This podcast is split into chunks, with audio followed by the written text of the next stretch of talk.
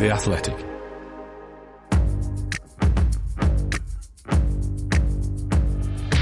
Totally Football Show. Today, FA Cup. Liverpool's Man City victory. Zack Steffen with the worst response to the sudden arrival of Mane since those Magpie fans in headdresses. Meanwhile, Chelsea barely breaking sweat with Palace. Insert your Prince Andrew jokes here, and we're all set for the final. We'll be talking about Premier League 2, Burnley's news, Michael Jackson and me, brackets, not another documentary, as Clarets roll the dice by ending Dyche's role. Our thoughts on that and the midweek action coming up in this Totally Football show in association with Paddy Power.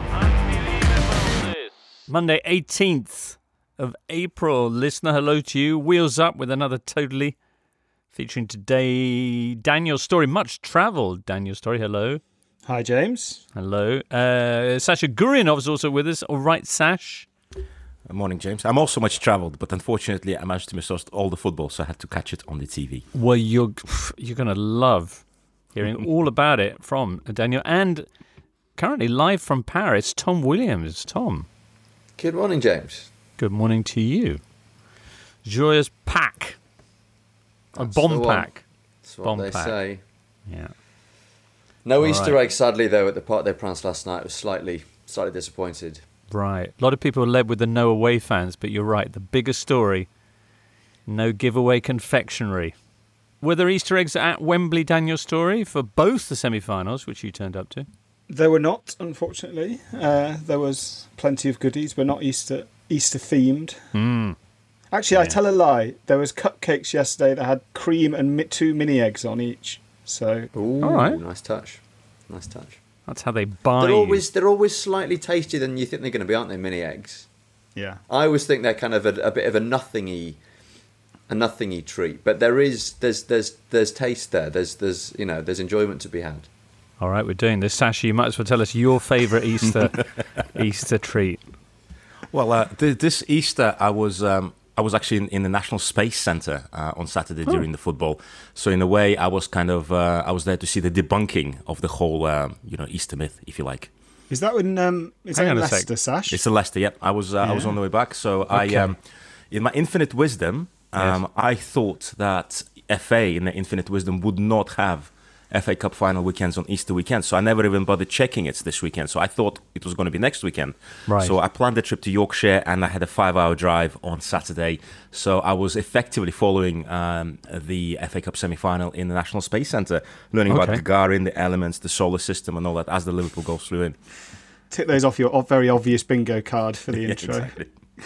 That's um, Sasha. I'm, I'm wondering where to begin with that. Was it, eh, was it good? Is it good? The National Space Centre. Uh, it, it's okay. I think it's um, organizationally. I think for the kids, it's quite. It's a little bit tough. So I think it requires maybe more than one visit, especially when you're trying to break up a five-hour car journey. But Right. I think it was it was a lovely stop, and you know, I was there, um, sort of learning about Yuri Gagarin as I got a ping that um, Konate saw the bar for everyone else to head the to head the first nice. one.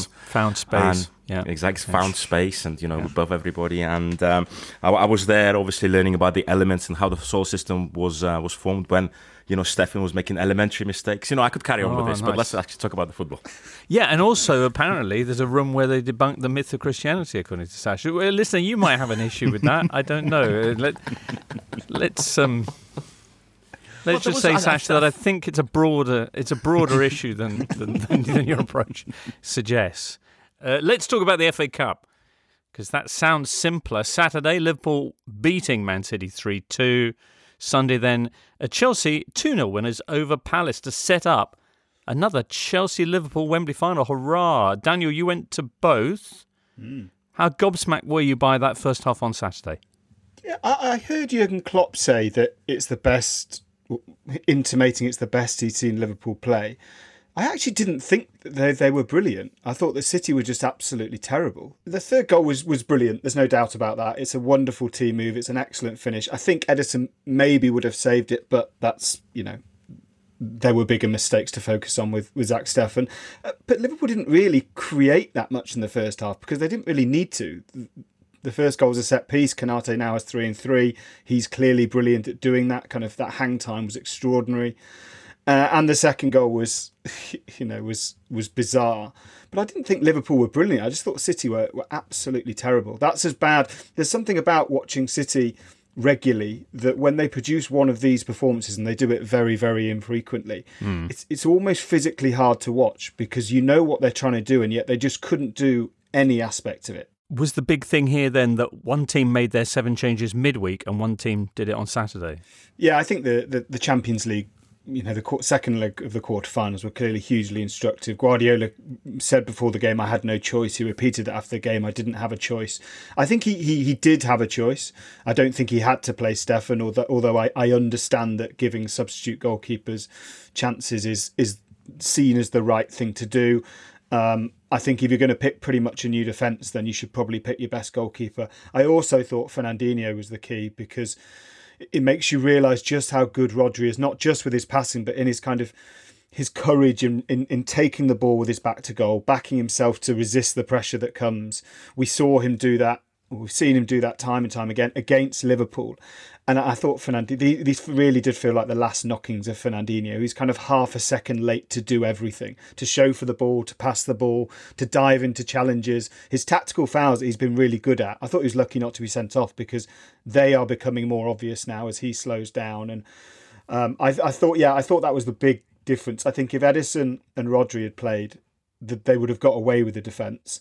But without those two and with a changed defence, that yeah, they look terrible. And and all credit to Liverpool for kind of seizing upon that because if you make seven changes and go 3 0 down, you can't get back in the game. If you make no, no changes and go 3 0 up, you can effectively kind of stroll through the second half, which is pretty much what Liverpool did.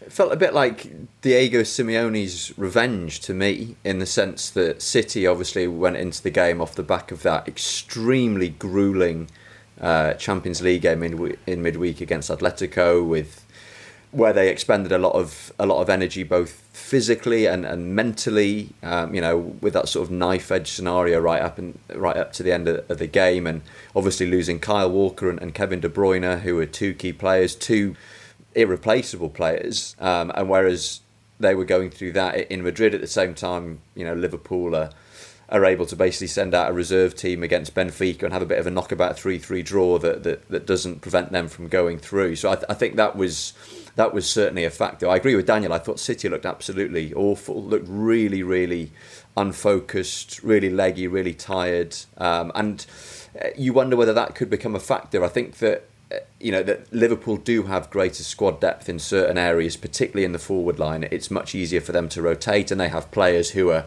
who are happy to spend time on the bench, like Roberto Firmino, and, and come in, you know, when needed, as he did against Benfica. I don't think it's quite as easy for for City to rotate. I think when they're missing big players, you notice it more and I wonder whether that might be something that, that ends up kind of undermining them as we you know as we head into the, the final weeks of the season. Right, and Liverpool chased the quadruple. Sasha, um, you've caught up with the game since your trip to the Space Centre, yeah? Twice. nice. Okay. so, uh, should we talk about F and Zack Steffen and that kind of Karius esque moment when he tried to do an Ederson? Was I mean, in his defence, was the difference partly here the fact that it wasn't Jota uh, chugging his way towards him this time, but uh, Manny ar- arriving at the speed of light? Well, I mean, obviously Liverpool changed the centre forwards compared to last week, so yeah, it would have been uh, Mane's job this time. But I think I still think he, he took such a long time, and even as the player is coming in towards him, he takes that absolutely unnecessary touch that takes it away from him. So I think I think from his point of view, yeah, it's just a complete mm. brain fart, and I think he he basically froze there and then. But I think what needs to be pointed out here, it didn't just happen. Liverpool actually forced City's possession back from their own half so City were, were basically boxed in, and they really had no passing options. So something very, very similar um, at, the Etihad uh, last Sunday again, where I did go to, where Liverpool's passing lanes were completely cut out. The balls with the keeper, and on occasion, Alisson just booted it out, often to a City player in the middle of the park, but to just get it away. Whereas I think, obviously, Steffen in this situation, he for some reason he didn't t- take that decision.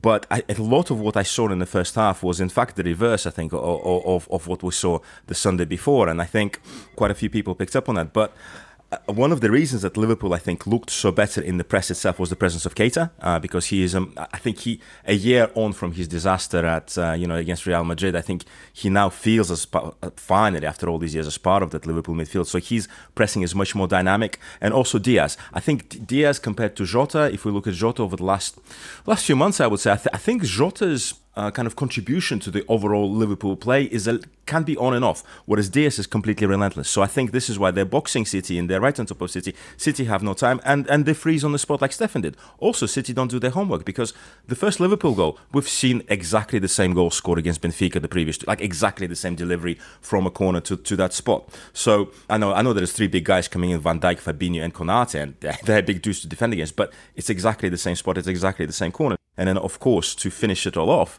you know, the um, the goal on the stroke of half time, and then Liverpool fans are going into, um, you know, into half time in absolute delirium. And then I was watching those scenes, obviously very, very jealous not to be there. But what a joyous occasion on sunny Wembley, 3 0 up at half time against City, who are, you know, your biggest rivals for absolutely everything at the moment.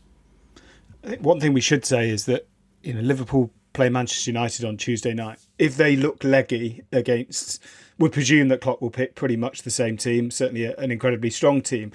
Manchester United are not very good at the moment, but if, if Liverpool do look leggy and don't win the game, then everything inevitably flips on its head. And Liverpool fans even will say, well, hang on a minute. Yes, we really wanted to get the FA Cup final and we want this idea of the quadruple, but the league is the big target. So, you know, I, I wrote the, my, my piece after the game. It felt very much like one manager who is perennially concerned about fatigue and another manager who is obsessed by the idea of momentum.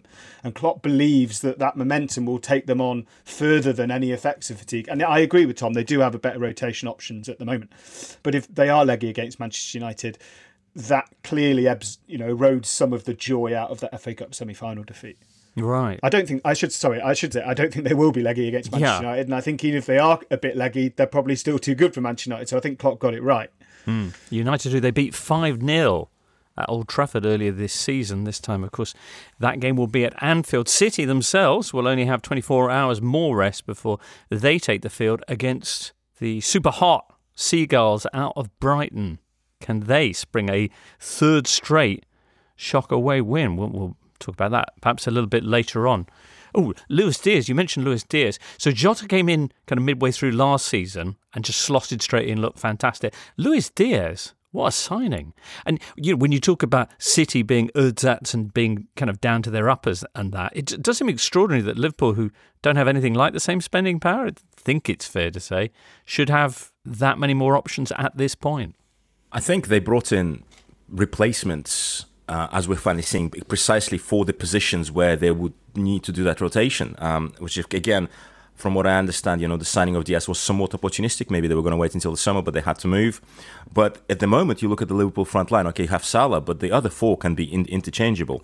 And also, I think you see now the strength in midfield because now Liverpool Liverpool don't really have many or even any injuries at the moment. So that so Keita is finally coming of age, is looking very good. I mean, the Thiago, Fabinho, Keita midfield, I think played on for only the second time. The first time they played was Benfica away. Liverpool should have been six 0 up at half time.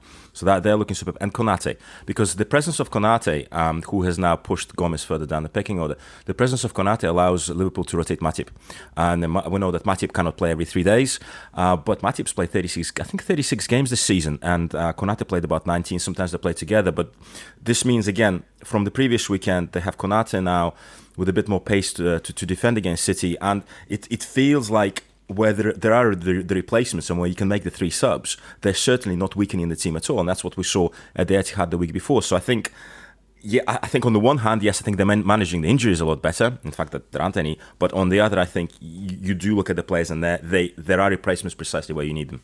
Mm-hmm. And there's a there's a, there's a contrast with City there again because you know they paid 100 million pounds for Jack Grealish in a position where they probably have their best strength in depth because pretty much any of those attacking midfielders can at least start in that position and then roam from it.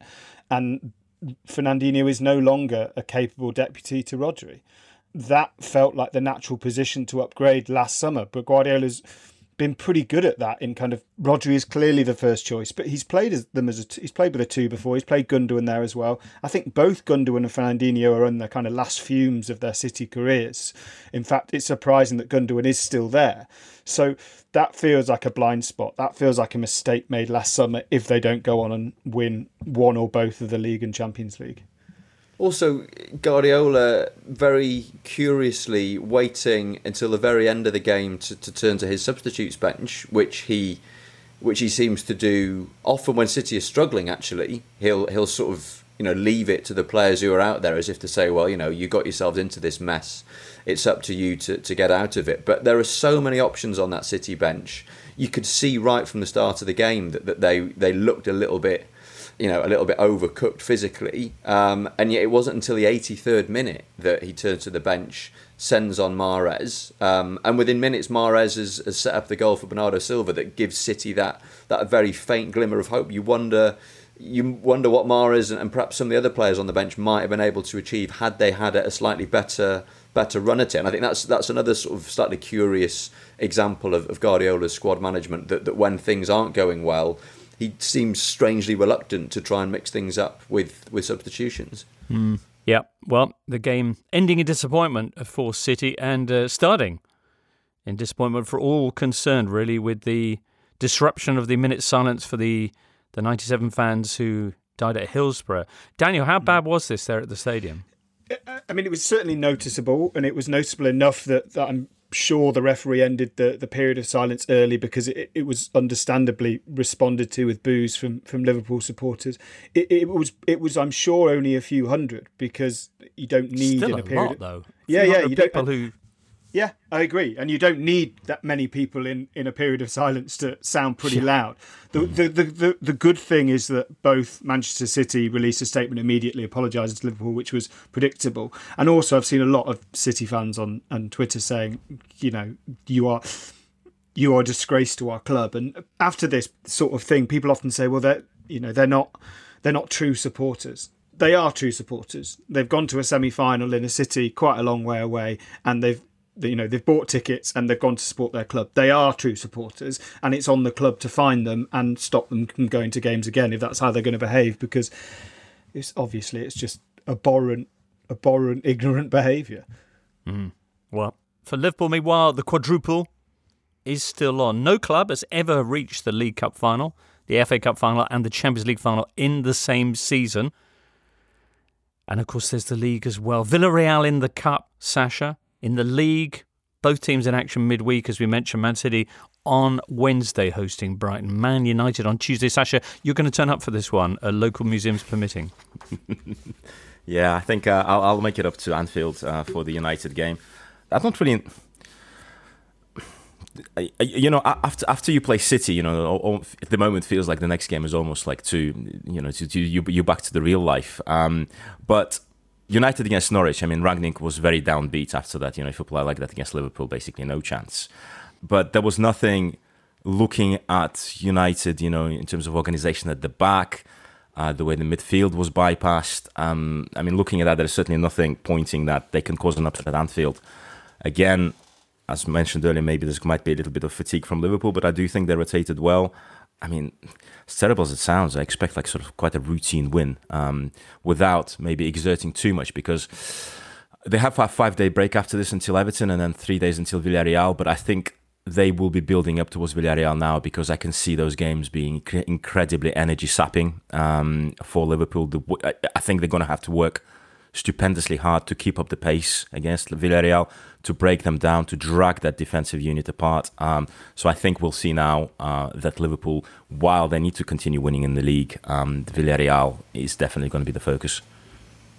And desperate times for Manchester United fans um, who have long felt that the 1999 treble could never be improved upon. And yet here we are with Liverpool, possibly, what, 10 games? Fewer than 10 games away from 11. from bettering it, which, which seems completely inconceivable and yet is absolutely, um, you know, is, is absolutely on the table.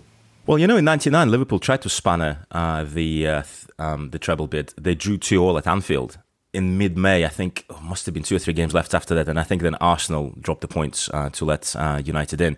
but I remember that night at Anfield, it was certainly very raucous. It was certainly, ah, yes, we're finally going to spoil the United party here. I think Ince scored late on. Um, yes, yeah, I remember but, well, yeah, yeah, but in the end, it was uh, it was of no use. Uh, and I do remember that May '99 with uh, utter utter horror. mm. All right, well, we're going to be recalling Sunday at Wembley. Uh, possibly a bit of horror in that one as well, but that's coming up next. Well, listeners, there's no rest for the wicked at the business end as Liverpool play host to Manchester United this Tuesday evening in the Premier League. Both sides will be all business as Klopp's men are on a mission to make up that point on Man City, whilst United somehow continue in the hunt for a top four finish following last weekend's snakes and ladders results with Spurs and Arsenal. When was the last time United won at Anfield, I hear you ask? Well, the answer is January 17th, 2016. And that was the year, the odd year, that Leicester won the league. In terms of the betting for Tuesday, don't make the traders run because they're full of chocolate after Easter Sunday, but they see no chance of Liverpool's pursuit of City being derailed by Ronaldo and co. Liverpool are the odds on favourites at 4 to 11. The draw is 15 to 4, and United to win the match is 13 to 2. Now, last time the sides met, Liverpool were 5 0 winners at Old Trafford, and it was no surprise that Ollie's head rolled a few weeks after. Revenge, you would like to think, would be on the cards for the visitors, but Liverpool will have just lost twice in 25 games in all comps are taking scalps for fun with Klopp's vast array of attacking talent. Meanwhile, league leaders Man City play host to Brighton on Wednesday, and Pep's men are 2 to 11 to see off the Seagulls. In terms of the title race, listeners, it's Man City 2 to 5, Liverpool 15 to 8. And as far as deep, scratchy, husky voices go in the Premier League, it lost a real gem this week in the form of Sean Dyche. Former Blades boss Chris Wilder is the favourite to be the next Burnley manager. Big Sam is 5 to 2, and Wayne Rooney 11 to 2. You can find out these odds and more at paddypower.com or indeed the Paddy Power app. Prices are accurate at the time of recording. It's over 18s. T's and C's apply. BeGambleAware.org and remember, take time to think.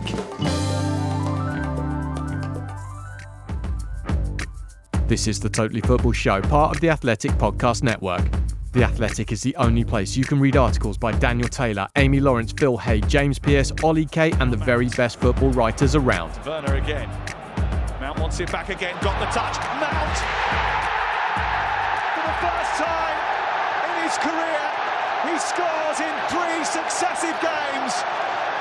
And it could be the goal that takes Chelsea to a third consecutive FA Cup final. All right, Chelsea Crystal Palace also at Wembley, also in the FA Cup semi finals this weekend. Very different feel, particularly to this first half, I'm thinking, Daniel.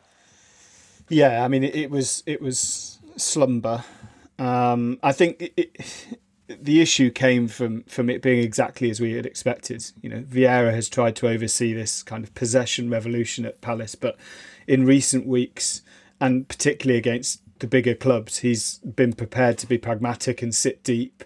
He changed formation to go with this five at the back. I suspect because that's what Brentford was so successful with doing against Chelsea at Stamford Bridge, um, and tried to hit them on the counter. And they do have some wonderful counter attacking players. The, the issue was that they just didn't link on the counter. The ball didn't stick with Jean Philippe Mateta. Um, Zaha was dealt with, I thought, brilliantly by Reece James, who played as a slightly surprisingly as the, as the right sided centre back with Azpilicueta as the wing back. I, I, think because of that recovery pace in behind that that Rudiger um, doesn't necessarily have. Uh, and yeah, I mean, Chelsea just completely shut Palace down. And then it, it really became a matter of time of when Chelsea would create a good enough chance to score. And I was really pleased for, for Ruben Loftus Cheek. He's he's it seems re- remarkable that he started England's last World Cup match in 2018 against Belgium because he's been, had a pretty horrible journey since then, including a serious injury. Uh, and this was only his second goal since I think May 2019, which is mm. remarkable. But Mason Mount was talking about him after the game and saying, you know, he's 26 years old, but he's sort of 23 in terms of football development, and he's still got so much to give. And when he plays well, he just controls that midfield. I thought he was excellent against against Real Madrid in midweek, and I thought he was good again here. Oh, that's good. Uh, Loftus Cheek making that long return from Achilles surgery. Mount, who's making a similar recovery from a haircut. The two scorers of the goals here as Thomas Tuchel makes his way to his sixth major final with Chelsea. Chelsea Liverpool again, two draws in the league, uh, a nil nil and penalties in the League Cup final. Well, very exciting nil nil with penalties in, in the League Cup final. It must must be said. Sashi, looking forward to this. Yeah, tremendously. Um, I think if you look at the three games um, that the three draws that Liverpool and, and, Chelsea have had so far, Chelsea perhaps shaded, um, and and Liverpool certainly have struggled through all of those games, and arguably maybe in the league that's what's costing them at the moment because they didn't beat Chelsea, what a City has. Um, so yeah, I, I thought um, as far as nil nil goes, um, the League Cup final was probably the best nil nil I've seen, um, and then obviously the longest penalty shootout I've seen after that. Um, and I think you know as, as far as cup finals go, even though it is a repeat uh, Liverpool playing City and then Chelsea in the FA Cup kind of feels apt, given that these are the, easily the three best teams in the country at the moment. So mm. to win anything, you basically have to get past those. Uh, but I think, um, I mean, looking looking at Chelsea at the moment, uh, one thing. Uh, that I think everyone else needs to be worried about um, uh, from Chelsea's point of view is, Werner. I thought um, sharpness is coming back. I thought he was he scored a great goal against. I know it was six 0 against Southampton, but there was a very long run that he made with Bednarek all over him, go around the keeper to put it away. His movement is very good between the lines. The way they kind of rotated to set up one of the goals at um, uh, to score his goal at uh, Real Madrid. This game here as well, I think. So his overall link up, I think he, he, he sort of maybe finally understands what his place is, and also this is, uh, I think, looking at the way Mount, Havertz, and Werner interact with each other. I mean, this has to be the end of Lukaku. Well, very possibly. Both goals coming from homegrown players, with Timo Werner earning plaudits from many observers, which is another nice thing for Chelsea. Mm. Any other points on this game? Why did Olise not start, Daniel? What did people say? I think he wanted Mateta to be, if he was going to play this 5 3 2, mm. I think Zaha was certain to start, Eze was certain to start, and I think he wanted, his, his two options were either to go for the full counter-attacking fly and play with almost three attacking midfielders rather than the central striker. But I think he wanted Mateta to, I, I guess, to try and take up some of Antonio Rudiger's time and kind of be looked after by Rudiger. But as I say, he was taken off after 54 minutes and the ball just didn't stick. And he brought on Jordan Ayew for that over Christian Benteke, which I guess was a probably a return to the plan B, which is of those kind of more diminutive strikers or attacking players but neither of them really worked. Um, they just didn't. They, Palace always have a problem in that their wing backs are more defensive players than than attacking wing backs. You know, they're a world away from Robertson and Trent Alexander Arnold in terms of intended style, and that means that things have to go through the middle. And they just, you know, in Kouyate and they just don't really have creative central midfielders. It, it goes without saying that they massively lack Conor Gallagher. I think for that.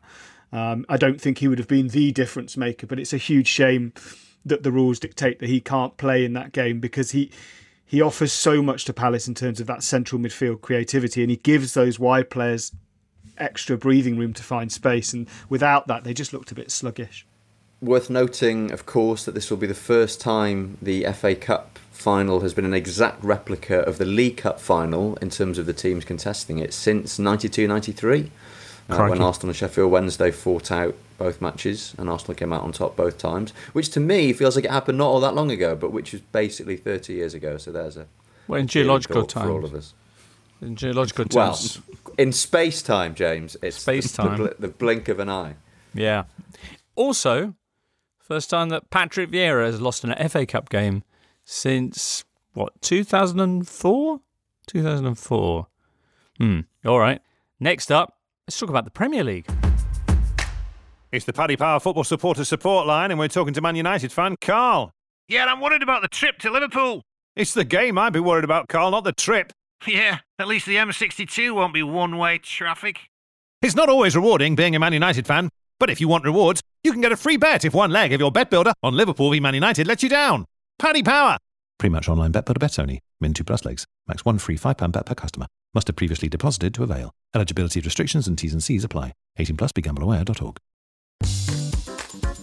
We're all driven by the search for better, but when it comes to hiring, the best way to search for a candidate isn't to search at all. Don't search, match with Indeed. Indeed is your matching and hiring platform with over 350 million global monthly visitors, according to Indeed data, and a matching engine that helps you find quality candidates fast. You can use Indeed for scheduling, screening, and messaging so you can connect with candidates faster. And Indeed doesn't just help you hire faster. According to their own survey, 93% of employers agree Indeed delivers the highest quality matches compared to other job sites. Remember the last time you were hiring and how slow and overwhelming it was? Well, you don't need to go through all that again. Join more than 3.5 million businesses worldwide that use Indeed to hire great talent. And because you listen to the Totally Football Show, Indeed is going to give you a $75 sponsored job credit to get your jobs more visibility at indeed.com slash totally. That's I-N-D-E-E-D dot com slash totally. Terms and conditions apply. Need to hire? You need Indeed at indeed.com.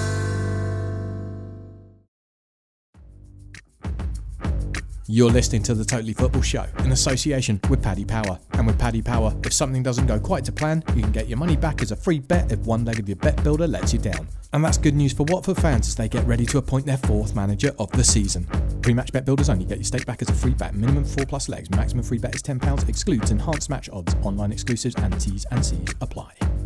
Premier League, everybody. FA Cup results this weekend mean that fifth and sixth in the Premier League will qualify for the Europa League. Seventh gets a slot in the cherished Europa Conference League. Currently in seventh place are West Ham after their 1 1 draw with Burnley above them. Well, the top four race took a twist this weekend. Spurs and Arsenal both losing, and Man United winning against bottom of the table Norwich to move back into the fourth place picture.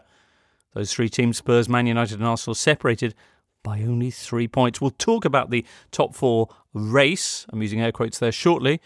But first, down the other end, and Burnley's clash with West Ham, and before that, even the shock news at the end of last week from Turf Moor. Know, where were you when you found out? I got a message from producer Charlie saying Burnley fired Dyche and they've given it to me. I thought, no safer pair of hands, but of course, lols. it was genuinely surprising. It's the first time I I can't I remember the last time a managerial sacking was announced and the initial reaction wasn't, oh, well, you could kind of see that coming.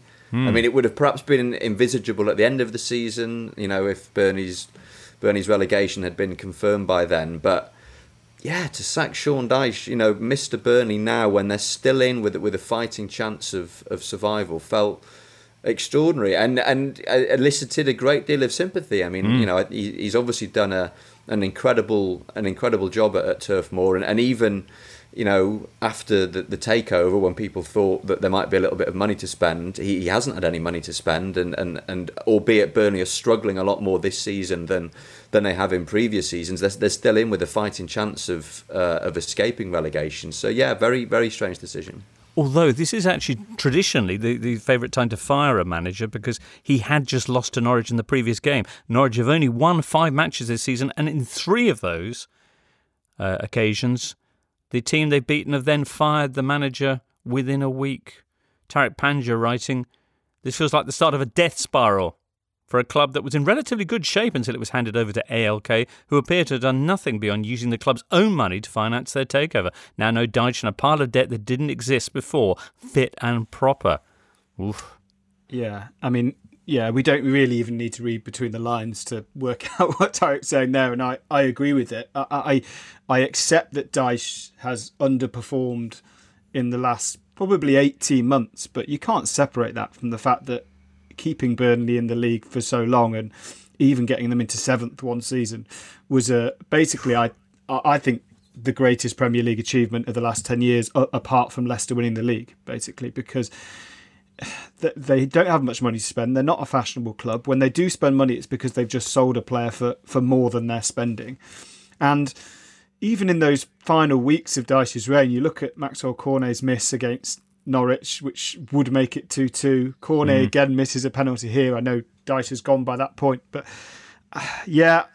The only the only explanation I can think of is that it became clear to either the owners or Dyche that he wasn't going to be there next season, and the loss to Norwich made them think, well, if he's not going to be here next season, why not take a gamble now? And and also potentially have a pick of managers now go go through a full process of appointing them while while Ben Mee and, and Mike Jackson in temporary charge and and get the man we think we want. But it, it doesn't suggest that they had a, a kind of succession plan in place. Otherwise, I think that announcement would have come very quickly. If it was someone, let's say, like Sam Allardyce, I think he would have probably been already there by Friday. So hmm. then you start looking around for names, and managers think, well, I don't know what division you're going to be in next season, so I'm not too sure about taking the job, and it, it get, can get messy very quickly.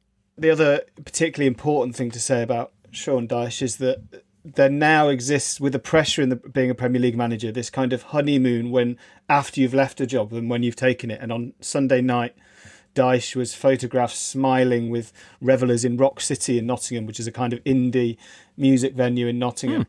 looking like I mean, instantly looking sort of eight, ten years younger than he did on the touchline a week before. Uh, he looks in a sort of very smart, in kind of emo black polo shirt, but all smiles, queuing to get into Rock City. Can a polo shirt ever be emo? Yeah, emo is the wrong word. I, I don't know. It's a sort of yeah, an indie, maybe in like an indie, sort of mm. like vaguely like Arctic Monkeys style, more of like a mod right. thing. I think. I think. Yeah. I think Sean Dyche has got more of a more of a mod mod tip going on. But I mean, yeah, I think you can make a polo shirt emo as long as you kind of accessorize it with a sleeve tattoo, one of those kind of weird earring things that tears a massive hole in your earlobe, and like you know, kind of swept over hair. I'm, a, mm. I'm a, I think I can confirm Dyche had none of those three. Yet. Not yet. Not yet, at any rate. Dyche was the Premier League's longest serving manager. As Tom says, there is still a chance of them staying up. They did get a point away at West Ham. How close, though, did they come to starting with a win, Tom? Yeah, I mean, I, I, I worry for Burnley that that squandered Maxwell Cornet penalty might might come back to haunt them because they were really under the cosh to begin with. Uh, I think they would have looked at this and uh, you know prior to the game and thought there was a, a decent chance of them getting uh, a result, um, given that West Ham were going into the game off the back of that that win away at Lyon uh, in the Europa League on Thursday. You know, would they be a little bit knackered? Would there be a bit of a crash? And actually, West Ham were on top, and then they lose Ashley Westwood with that absolutely horrible injury, but managed to take the lead a, a few minutes later through, through Wout back on the score sheet for the first time in a little while. And then Maxwell Cornet wins the penalty. They've got an opportunity to put a, put a daylight between themselves and, and West Ham. Jay Rodriguez marches towards the penalty area with the ball in his hands, and Cornet wrenches it off him. Obviously, not the designated penalty taker. Puts it wide, um, and then with uh, with with a certain degree of inevitability, West Ham end up equalising and could well have won it. And I think had it not been for Nick Pope pulling off a couple of really smart saves mm. at the end, Burnley would have ended up losing. You, you sort of wonder what would have happened if they'd got that second goal, if, if that penalty had gone in, they'd got you know they'd been able to go in two 0 up at half time could have been a really, really big win for them. Um, and instead, you know, they end up dropping those two points. And uh, yes, still, still that little bit of daylight between themselves and Everton as a consequence. But but realistically, I mean, how many? Uh, also, like in terms of the managerial change, how many games do they need to win to stay up? Is it three? Is it like three and a half? Because I mean, there's three points between them and Everton. Uh, mm. How many games are Everton going to win before the end of the season? If like best case scenario for Burnley, maybe two. So sacking the manager now, they were looking maybe you've got eight games, we need to win three, maybe pick up a couple of draws. Maybe that could be part of the thinking process. Of course, then you look at who is actually in charge on Saturday, on Sunday. Maybe there isn't much of a thinking process. But again, like a game like West Ham, I don't think it changes too much in terms of the game whether Burnley are one 0 or two 0 up because they're basically under the cosh for the rest of the game. And maybe you know the floodgates would have burst eventually uh, because you could see how much pressure they were coming under. They couldn't really break out. Um, the, the question is though they were coming up against a team of Thursday, like that's coming off a very heavy game of Thursday night that really hardly rotated. I think what they've changed maybe a couple of players, maybe two, two, three players. Uh, West West Ham changed from Thursday night, and yet it was it was Burnley very much looking really really knackered towards the end of that game, um, which kind of raises the questions of maybe physically uh, that they're, they're going at this stage. Maybe they can't actually uh, get those three wins because uh, they're completely spent. Mm, possibly so. They are in action Thursday night against Southampton at home. Everton, who are three points above them now, but with a game in hand on the Clarets, will be hosting Leicester on Wednesday. So there's still plenty of life, I reckon, left in that whole relegation battle, but no question. Wasting their first penalty of the season didn't help their cause much. West Ham, by the way, victorious away at Lyon in fine fashion, have now got Eintracht Frankfurt, who put out Barcelona from the Europa League. Oh, um, talking of Eintracht Frankfurt. Eintracht Frankfurt have all the eggs very much in the Europa League basket now. They lost 2 0 to Union Berlin on Sunday, looking knackered from the Thursday night exploits. That's the, this is their only chance of Europe. So I think West Ham have two very, very heavy games coming up there. I, I know this is probably for the Europod, but everything about their win in Barcelona was just in, incredible. I think, you know, the 30,000 fans in the, in, in the ground, you know, prompting you know, I think a lot of investigation, I think now on Barcelona side as to how this could happen. I mean, Kostic gets the third goal. He runs towards the corner flag, and all you can see is like is all white in that corner. It's like a home game. After the final whistle, the whole st- it's like it's, it's a home match. It's absolutely extraordinary. But for me, the moment uh, I think perhaps of the whole week is Rafa Borré picking up the ball uh, in the Barcelona half, advancing 25 yards, absolutely smashes it past Ter Stegen.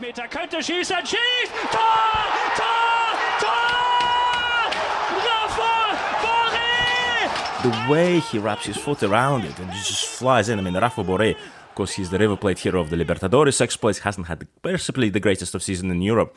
And also afterwards, you know, as they're all celebrating, he's keeping himself you, you, see he's waiting to do something. He's pointing at number 19, and of course, uh, Borré is Colombian, and it's for Freddy Rincon. Um, ah, and I thought like yeah. that was a very, very moving moment, and just the whole thing. And you know, whenever Eintracht kind of play in Europe, and you remember they, they reached the semis a couple of years ago, maybe two, three years ago. There's a lot of seems to be they bring a lot of passion into the competition, and and for me, like this West Ham Eintracht side now, it's incredibly, incredibly exciting. Um, and I think certainly for both clubs, it's now away from the league, and I think the focus is on that. Mm, absolutely. What a night that was. Uh, on Thursday, we'll be discussing that and loads more in the Euro show, which will be with you kind of from midnight on Monday. And yeah, terrible news about former well, Napoli, Colombia, lots of other clubs as well, I should probably mention. I think of him as, with the Napoli jersey. I once went to his house in Naples, actually. A lovely man, Freddy Rincon. Anyway, uh, died in a car crash last week. Terrible news. Um, returning to the bottom of the Premier League table then. Burnley still with some slim chances of staying up. Is that it for Watford, though, after their late defeat to Brentford? Yeah. Uh, Watford equaling the record for most home games lost in succession.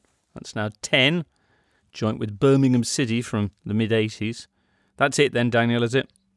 Yes, that's it. Yeah. They are diabolical at home. They have seven home points this season, which is um, embarrassing. They're they are their fans are are officially very unhappy now. I think while Watford were going up and down at you know yo-yoing and pushing to stay up, I think that the supporters understood the the model of regularly changing managers and you know the kind of the system and the ethos and the culture of the club overriding whoever was in the dugout. But this season they feel that the managerial merry-go-round has continued to turn, and yet there isn't any culture at the club at the moment. Um, the appointment of Claudio Ranieri was a gamble, but I understood why they did it. To then go for basically the same profile of manager as a replacement when that hadn't worked seemed extraordinary. And they didn't buy enough good defenders last summer, uh, and they have been punished. There's this sense, I think, with Watford, and I think it applies to Norwich as well, that because they've there's a kind of inevitability that they're always going to go down. I think if you look at how badly they've played over long periods of this season and, and the gap, you know, the fact is that they're not mathematically down yet. I think the opposite is true. I think they had a real chance this season that won't exist in other seasons to punish the likes of Everton and Leeds and and you know in the, in the first half of the season Newcastle as well. And they just didn't do that. They've been there the whole way through because they're just yeah, they're they're just shambolic at the back, and it, it's re- it's a real shame because you know, as a fan of a championship club, it's nice to see new clubs in the championship. As a fan of watching Premier League football, it's like it's nice to have promotion clubs stay up, and I think Brentford have been brilliant by that regard. But yeah, they they're just terrible. I mean, ten home defeats on the bounce is is is a humiliation, really. No team in English League football has taken fewer points at home than the Hornets this season, and yet they should have won it. 90th minute, the ball pops out yeah. to Imran Louza, six yards out, open goal to aim at. The commentator even thought it was in on uh, on match of the day at least. Couple of ricochets, in goes Sissoko, and against the post and in by Lowe, he's put it wide. Somehow Imran Louza has missed. And then five minutes later, Brentford go down the other end and uh, and, and, get the winner. Um, and yeah, I guess you know, sort of. Uh, a sign of of the kind of form that Brentford are in that they're able to kind mm. of you know get away with close shaves like that and, and, and, and things are falling for them and, and the ball's going into the back of the net and obviously for Watford it uh, very much is not. It's not. Five wins in the last six for Brentford. The only match in that run they didn't win was the one that Christian Eriksen was out for with the COVID. I mean, transformative signings mid-season, James. Eriksen, like uh, this, this. I mean, people I mean talk about Diaz now and stuff, but Erik Eriksen, five wins out of five when he starts. I mean, he's only only inverted commas one goal and two assists, but a lot of pre-assist passes, a lot of stuff like um, I think the, the chance that Toney missed second half against Watford with just quick thinking, perfect for the whole Brentford reliance on set pieces, of course, because now they can basically someone who can put it um, on on who can deliver it on the plate. Um, and I think it's just just extraordinary the way the way this is this has worked out. Um, and yeah, Thomas Frank said after the game that they weren't the best, but you know they, they still won, and you know this this is great. But curiously, this is the second time. Um, Brentford beat Watford uh, 2 1 this season with a goal deep into injury time. I think it was 96th minute winner um, in, in West London earlier in the season.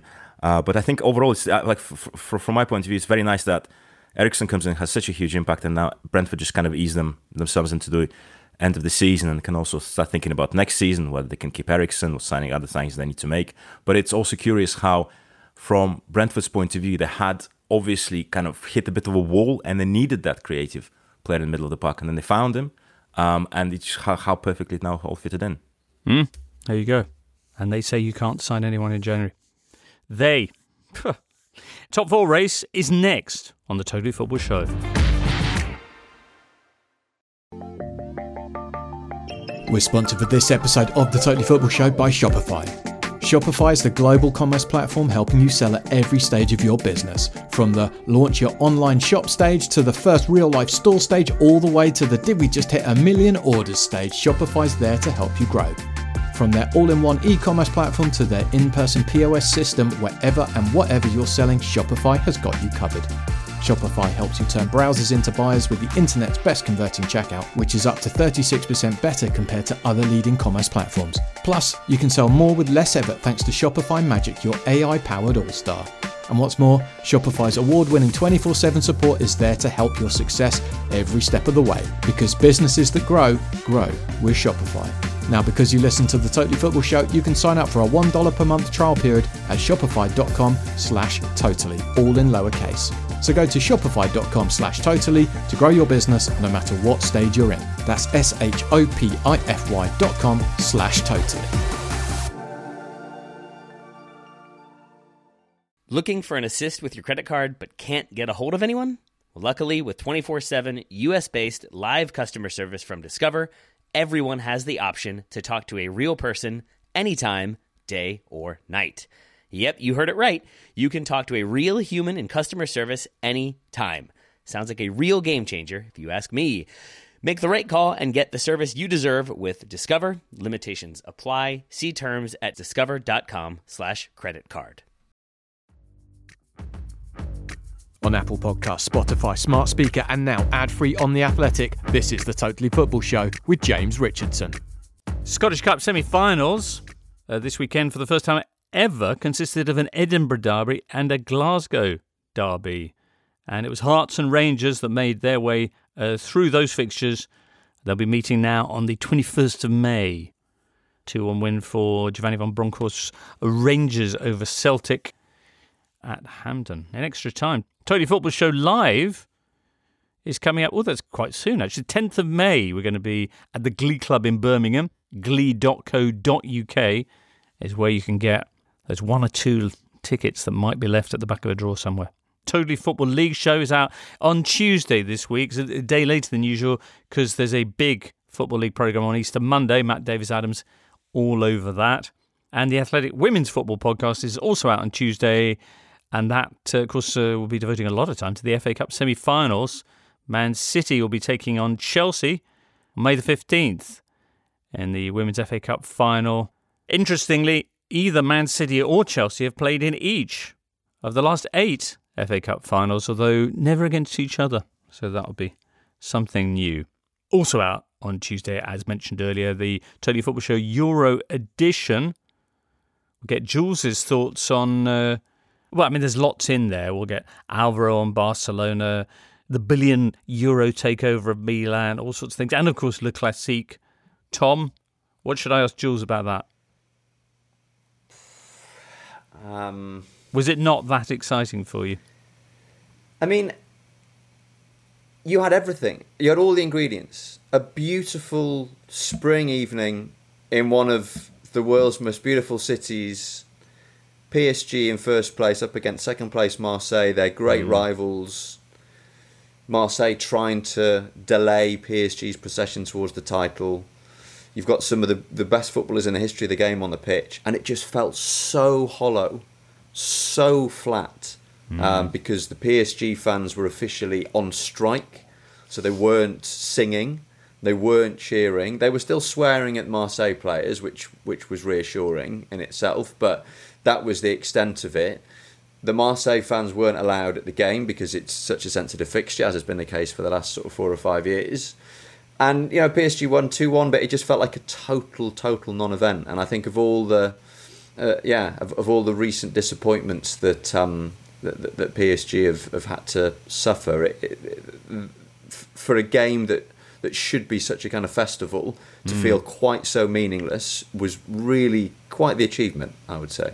Yeah, shiny looking confection that ultimately proved hollow. Not many of those around this there we go. weekend. Let's talk about the top four race in the Premier League then, which is full of drama, full of passion.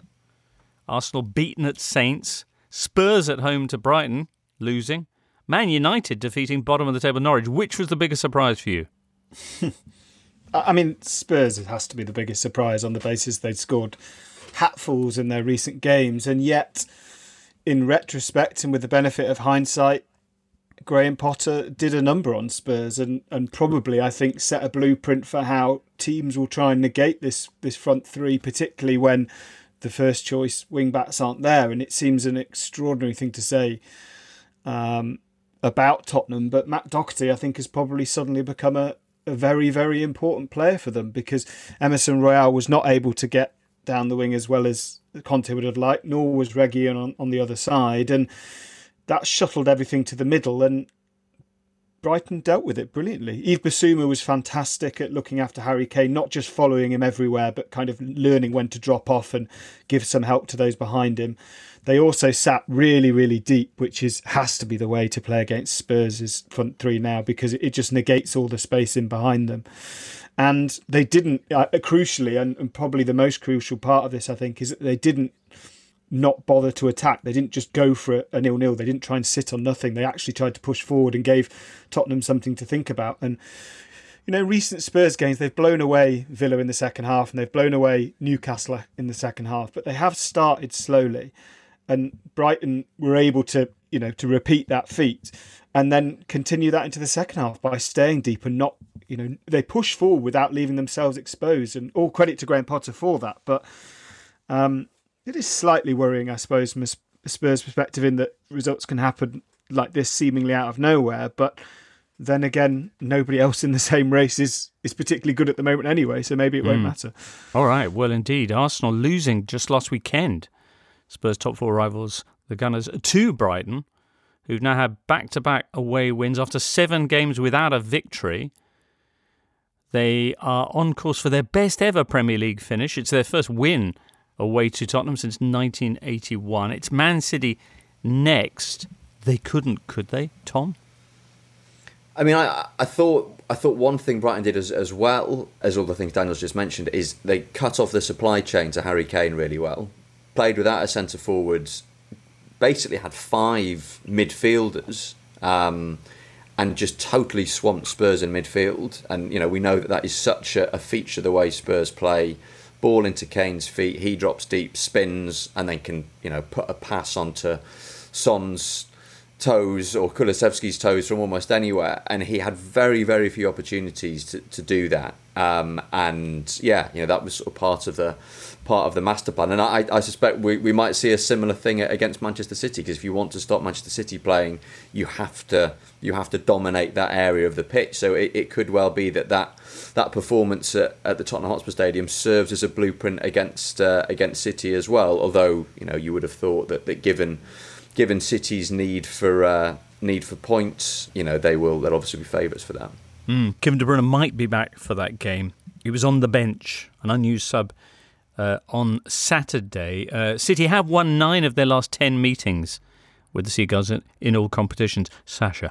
But I, I- think like last two games should give Brighton a lot of confidence because first of all, I think very obviously the finishing has been very sharp, um, and I thought Trossard took his goal particularly well in this game as well. But one thing that struck me when I went to, to watch Brighton Liverpool uh, back in March was how niggly Brighton is. They're not very nice to play against at all. Um, especially Cucurella. He's just like he's, just a horror. And I mean, when he started picking on Kulusevski, no wonder Kulusevski was, was, was beginning to lose his rag because he's just on like he's just all over you. Um, just just this menace running around. So I think you know if City are a little bit fatigued, you know if you know, Brighton do get under the skin a bit. I think that they have a potential to actually quite majorly disrupt them, um, especially now that they have confidence of, you know, these two good, good wins um, in North London. And I think overall, Brighton, as we always talk about, they, they play they play they play the good football, but I think there's now a little bit more grit, a little bit more dirt to them. Um, and given the shape that they had against Spurs, could they employ this against uh, City sitting deep and really swamping that midfield? Maybe, but I certainly think that City are, City could be in for a tough game there. Daniel, you're chortling through that. You, are not. Yeah, I, I, think Sash is absolutely right. Oh. Cucurella made me laugh on Saturday because the one incident that he really could have made the most of. And I think Kulusevski was pretty lucky not to have been sent off. He didn't. He just kind of got straight back up. And yet it was almost if for the rest of the game, Brighton were like, well, we gave you that one. So we're now going to make the most of everything and we're going to delay the game. And, you know, these are. These are pushing the boundaries of what is legal, and, and you know Spurs fans, I'm sure, will say, well, it should have, it shouldn't have been allowed to happen. But you need to do this sort of thing if you're not an elite club. Sash is mm. absolutely right. Brighton for too long have been a really nice club that play wonderful football and are, are, very popular with neutrals for exactly that reason. But there's no reason why you can't combine the two and, and help it to make you a better team. Brilliant. Well, City with a terrific record against the Seagulls. However, Spurs had been on a brilliant run of form coming into this game, as Daniel mentioned, but the Seagulls are denying them even a single shot on target in this game. Yeah, I, I, thought it was interesting. I look back at the last time Brighton had played away from home and failed to concede a shot on target. And it was actually at Anfield in February 2021. And Liverpool were on a bit of a sticky run at that mm. point. But I, I think it's it's almost as if Brighton have play at two extremes. They either completely shut down teams or they want to really express themselves. And I think the next test for Potter is to try and find the I think the reason they go on these bad runs is they almost get a little bit excited and carried away, and they're like, right, we're playing well now. We're going to go and pass teams off the park, and they get a bit unstuck. So I think that's why they lurch from good form to bad form because they go back to effectively go back to the basics and really make it work. Mm. Well, even if it, even when it's bad, it's not been bad enough to spoil what, as I say, is set to be their best ever finish uh, in the Premier League or in the top flight at all. I think of of English yep. football, and that's despite being the third lowest scorers in the entire division, Brighton. They've only hmm. scored 29 goals uh, in 32 games to date, and the only teams to have scored fewer are Burnley with 26 and Norwich with, with 22. Crikey. In a big weekend for South Coast big smoke clashes, meanwhile, Saints bounce back from there. 6 0 drubbing at the hands of Chelsea with a 1 0 win over Arsenal who have now lost back to back games against coastal outfits. It's Southampton's first league victory since February. That's that's quite a run, isn't it? Jan Bednarek with the goal. Oh, Daniel. Mm. There you were, believing in Arsenal again. Yeah, told you. Well, I, I did caveat by saying I will undoubtedly be let down by them, as is traditional, and I have been. The injuries have made a difference with, with Tierney and, and Partey, and mm. the we talked about it last week, but you know, Lacazette is not performing. He wasn't in the squad at the weekend, I guess, because of a niggle rather than selection issues. But Nketiah is not good enough to lead the line. They don't take enough of their chances. Two goals from their last 73 attempts. Yeah, beyond that, I think there is a kind of there is a really dispiriting lack of attitude in that team still, because supporters demanded more after they before the Brighton game after they they'd lost the previous one against Palace and they didn't come. They doubly demanded it here because Spurs had already lost. Top four was on the line. They'd lost the last two games. So the, the one thing we expected them to do was be really upbeat.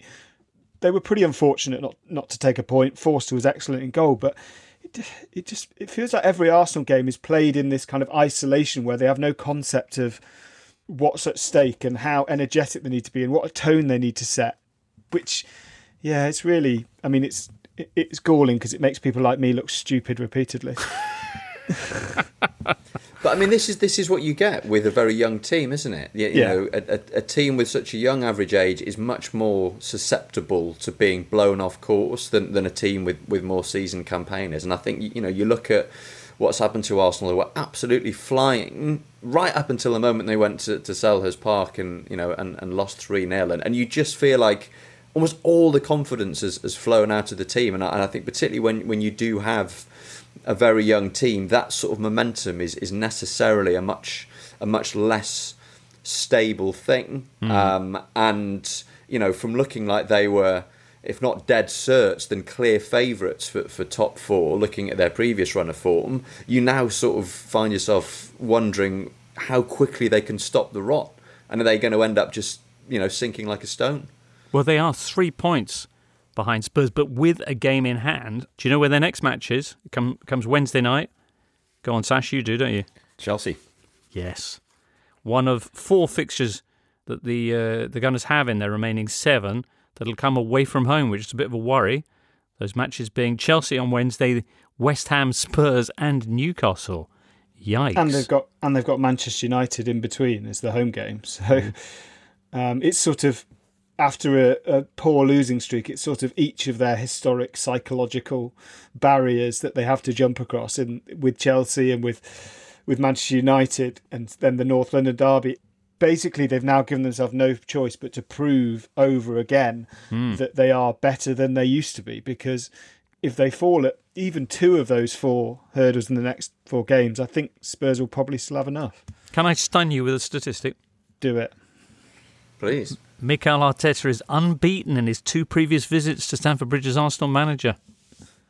Two. I mean, it sort of feels slightly damning with faint praise that it's only two. As many as two, James. As many as two. yeah, that's. I mean, that's more than one, isn't Let it? me pick my jaw off the floor. Right, there you go. All right, Man United, Daniel, who uh, rank among Arsenal's uh, opponents between now and the end of the season, and who are now level with them in the uh, Premier League table, courtesy of three big points picked up against mighty Norwich at the weekend. Uh, three big points earned by three big goals from Cristiano Ronaldo. It's the 50th hat trick of his club career. Uh, sorry, Daniel. Uh, sorry, I was just going to say that there's literally just some quotes landed from Lacazette saying he wants to play in the Champions League and I'm happy to join other clubs, which. Oh, um, Great quite- timing. Oh, given sorry, just- I should have said that that was on our show last night. I should have mentioned Tom. that. Oh, Slipped my Tom. You say Sorry. it. Tom, what show is that?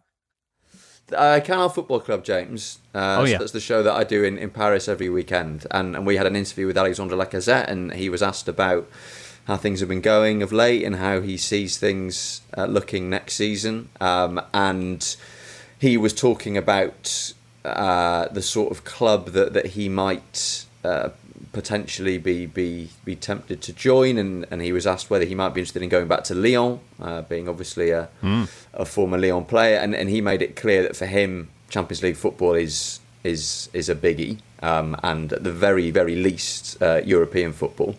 Um, so a, a bit of a bit of a clue there as to um, as to where he sees his uh, his, imme- his immediate future. If only there was some way of him impacting where whether his current club would be in the Champions League next season, that sort of finishing chances or something like that. It's it's hard. Mm, hear what you're saying. Any other revelations we should know about from Canal Foot Club? Canal Football Club. Um, no, no, no revelations. I wouldn't say. I mean, great, lots of lots of great chat, lots of laughs, Right. as ever. But Mhm. um, but yeah, I think that was it on the revelations front. What were they most interested? You were there to explain what had happened in in English football. What what were they most excited or interested by? Um, so we did what felt like a slightly cruel um, segment on uh, Harry Maguire's uh, performance against Norwich, Oh. uh, which involved uh, kicking Paul Pogba, his own teammate, in the side of the head uh, at a Man United corner, which Pogba was absolutely furious about, and and then in a way that felt quite telling, uh, towards the end of the game racing back to create an angle for a pass from David De Gea, only to see David De Gea turn and just roll the ball out of play on the opposite side of the pitch, which kind of suggested that it's preferable to concede throw-ins halfway halfway up your own half than it is to even contemplate passing the ball to Harry Maguire. Um, so that was Crikey. yeah that, that that went down quite well. All right. Well, I mean, that brings us very nicely back onto Man United, uh, Norwich. Uh, United's second win in the last two months. Both of those victories coming uh, 3 2 with Cristiano Ronaldo hat tricks. Have, have that, haters. Yeah, I thought. I mean, I I thought the, the the most instructive and interesting part of the game was the the reaction to Paul Pogba. I mean, that relationship has been breaking for a while. I don't know if it was because some of the fans were a kind of energized by the pre-match protests and decided, right, well, this is the day where we get everything off our chest. But um, yeah, it was pretty vitriolic towards Pogba, who kind of cupped his ear as if to say, you know, I, I can hear you. You know, it's not that helpful. I mean, Pogba probably hasn't helped himself by making it, you know, at least intimating that he probably won't be there next season. But um, yeah, Manchester United do not need any extra help to make the atmosphere toxic at Old Trafford at the moment, and that felt like another kind of step towards the the abyss. Kind of felt like the point of no return a bit for Pogba, I think, in that there has been a lot of dissent uh, towards him from within United's fan base because obviously he returns to the club for that huge price tag, big expectations, and has un- unfortunately for him, I think, become uh, a symbol of this very underwhelming period in, in United's post Ferguson history, uh, whilst at the same time doing fantastic things for France, winning the World Cup, and, and, and looking every inch the the superstar footballer that he is. You know, when he's playing in a successful team and, and has the right sort of structure around him uh, to play the sort of football that he wants to play. But we'd not seen him being booed, being jeered by his own fans before, um, and it. You know, it- it's an open secret that, that he is likely to leave at the end of the season, and and I think I think for me that the, the sight of him being being booed off having not actually you know played badly or, really done anything wrong, you know, being booed off just because he's poor Pogba and he hasn't quite lived up to expectations. That that felt like a like a like a break. That felt like the end of something. Mm. All right, next two games for United are at Anfield and then the Emirates. So an absolutely crucial week for them as they await to define their future, whether it's Champions League and also off the field, who's actually going to be in charge. Another of the subjects we'll be discussing in Tuesday's uh, Euro Football Pod. We've got Michael Jongsma joining us from the Netherlands with the I latest. should point out that Ajax lost the Dutch Cup final to, Mm. to PSV at the weekend to kind of. It's almost now as you don't even have to join Manchester United for everything to sort of fall apart. It's enough to be very strongly linked. They have a four point lead in the league. Uh, I think they'd have five games not to blow it. Oh, speaking of PSV, Leicester went and beat them last Thursday to earn their place in Europa Conference League semi-finals. Who they're going to be taking on uh, the week after this one? Ooh, Roma. That's exciting. Meantime, Leicester beaten 2-1 away at Newcastle in the other game this weekend in the Premier League. Leicester taking the lead through Ademola Lookman, scoring for his third league start in a row, but then Bruno Guimaraes happened all over them once again. Nice words from Brendan Rodgers afterwards uh, when he, he spoke about how happy he was for the Newcastle fans to see them so, well, happy themselves and celebrating. And that, Newcastle now, a formidable, formidable place to go. What's that? Five home wins in a row. Both these teams are in action midweek. Newcastle will be hosting Crystal Palace, while Leicester visit Everton in a game with potentially big ramifications down the bottom end of the table. And the winner uh, that Bruno Guimaraes scored against Leicester, I mean, that stuff of dreams, a diving header in the 95th minute at the Gallowgate end at St James's Park. There are strikers who've spent their entire careers at Newcastle and have never had a moment like that. And yeah, you know, once again, another great moment for the Newcastle fans who were in the absolute doldrums at the start of the season. And I think the fact that they've managed to to turn things around uh, to this extent in, in terms of their home games just shows how successfully you know Eddie Howe has, has managed to kind of detoxify the atmosphere there, albeit with you know the very unfortunate caveat that Mm. it's taken them being taken over by uh, Yeah. the Saudis for that to happen. And just just a quick word on Bruno Guimaraes, he's now scored as many goals for Newcastle in three months as he did in two years for Lyon. So he's obviously finding the air in in the northeast uh, to his liking. Uh, th- This despite the fact that it's only really the last couple of games that he's been scoring in. I think he's only played five matches, um, uh, five league games for Newcastle, uh, and he scored three goals. The first of which was that incredible volleyed back heel at Southampton, was it a few weeks back? Um, and he's, you know, he's he's not a goal scorer, despite despite the fact that he scored these these fantastic goals.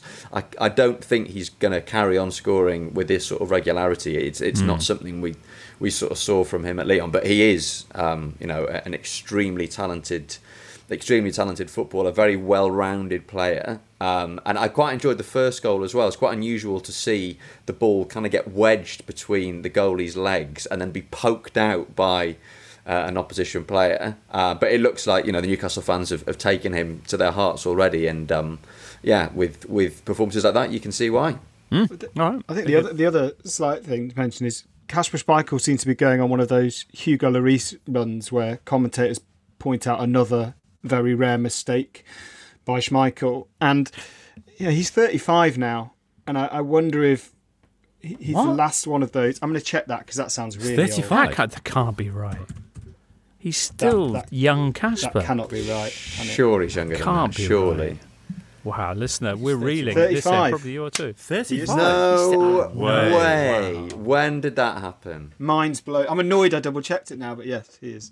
He's 35. And I wonder if, you know, we, we know that Dean Henderson, for example, is going to be looking for a move this summer. We, we know Schmeichel is a huge presence in that dressing room, but I do just wonder maybe if this is the last, the kind of the last remnants with Vardy of, of that title winning team because uh, he is just making more and more mistakes, which when you're doing that at 25, no one really minds. When you're doing it at 35, your age, I think, suddenly mm. becomes a factor. I mean, I'm sure he could play on till he's 40. It's just whether Leicester are starting, and Rodgers is wondering whether maybe maybe they'll look to buy a keeper this summer.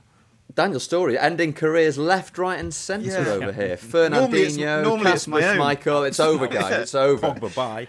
I think they do mind when you're 25. How old's Zack Steffen, for example? That true, true. Old enough to know better. Mm, well, yeah. Certainly is now. Uh, anyway, there you go. That's our thoughts on the weekend. As mentioned, there is a pretty packed programme of midweek Premier League action from Liverpool Man United on Tuesday all the way through to Burnley Saints on Thursday.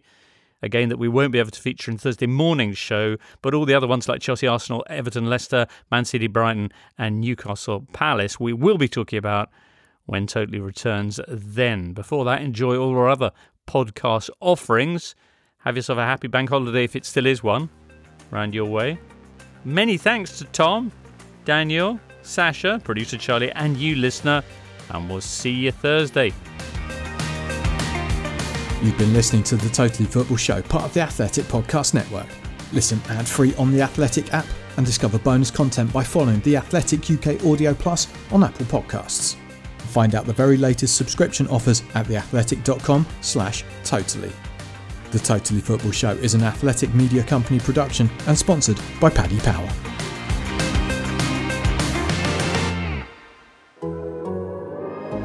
The Athletic.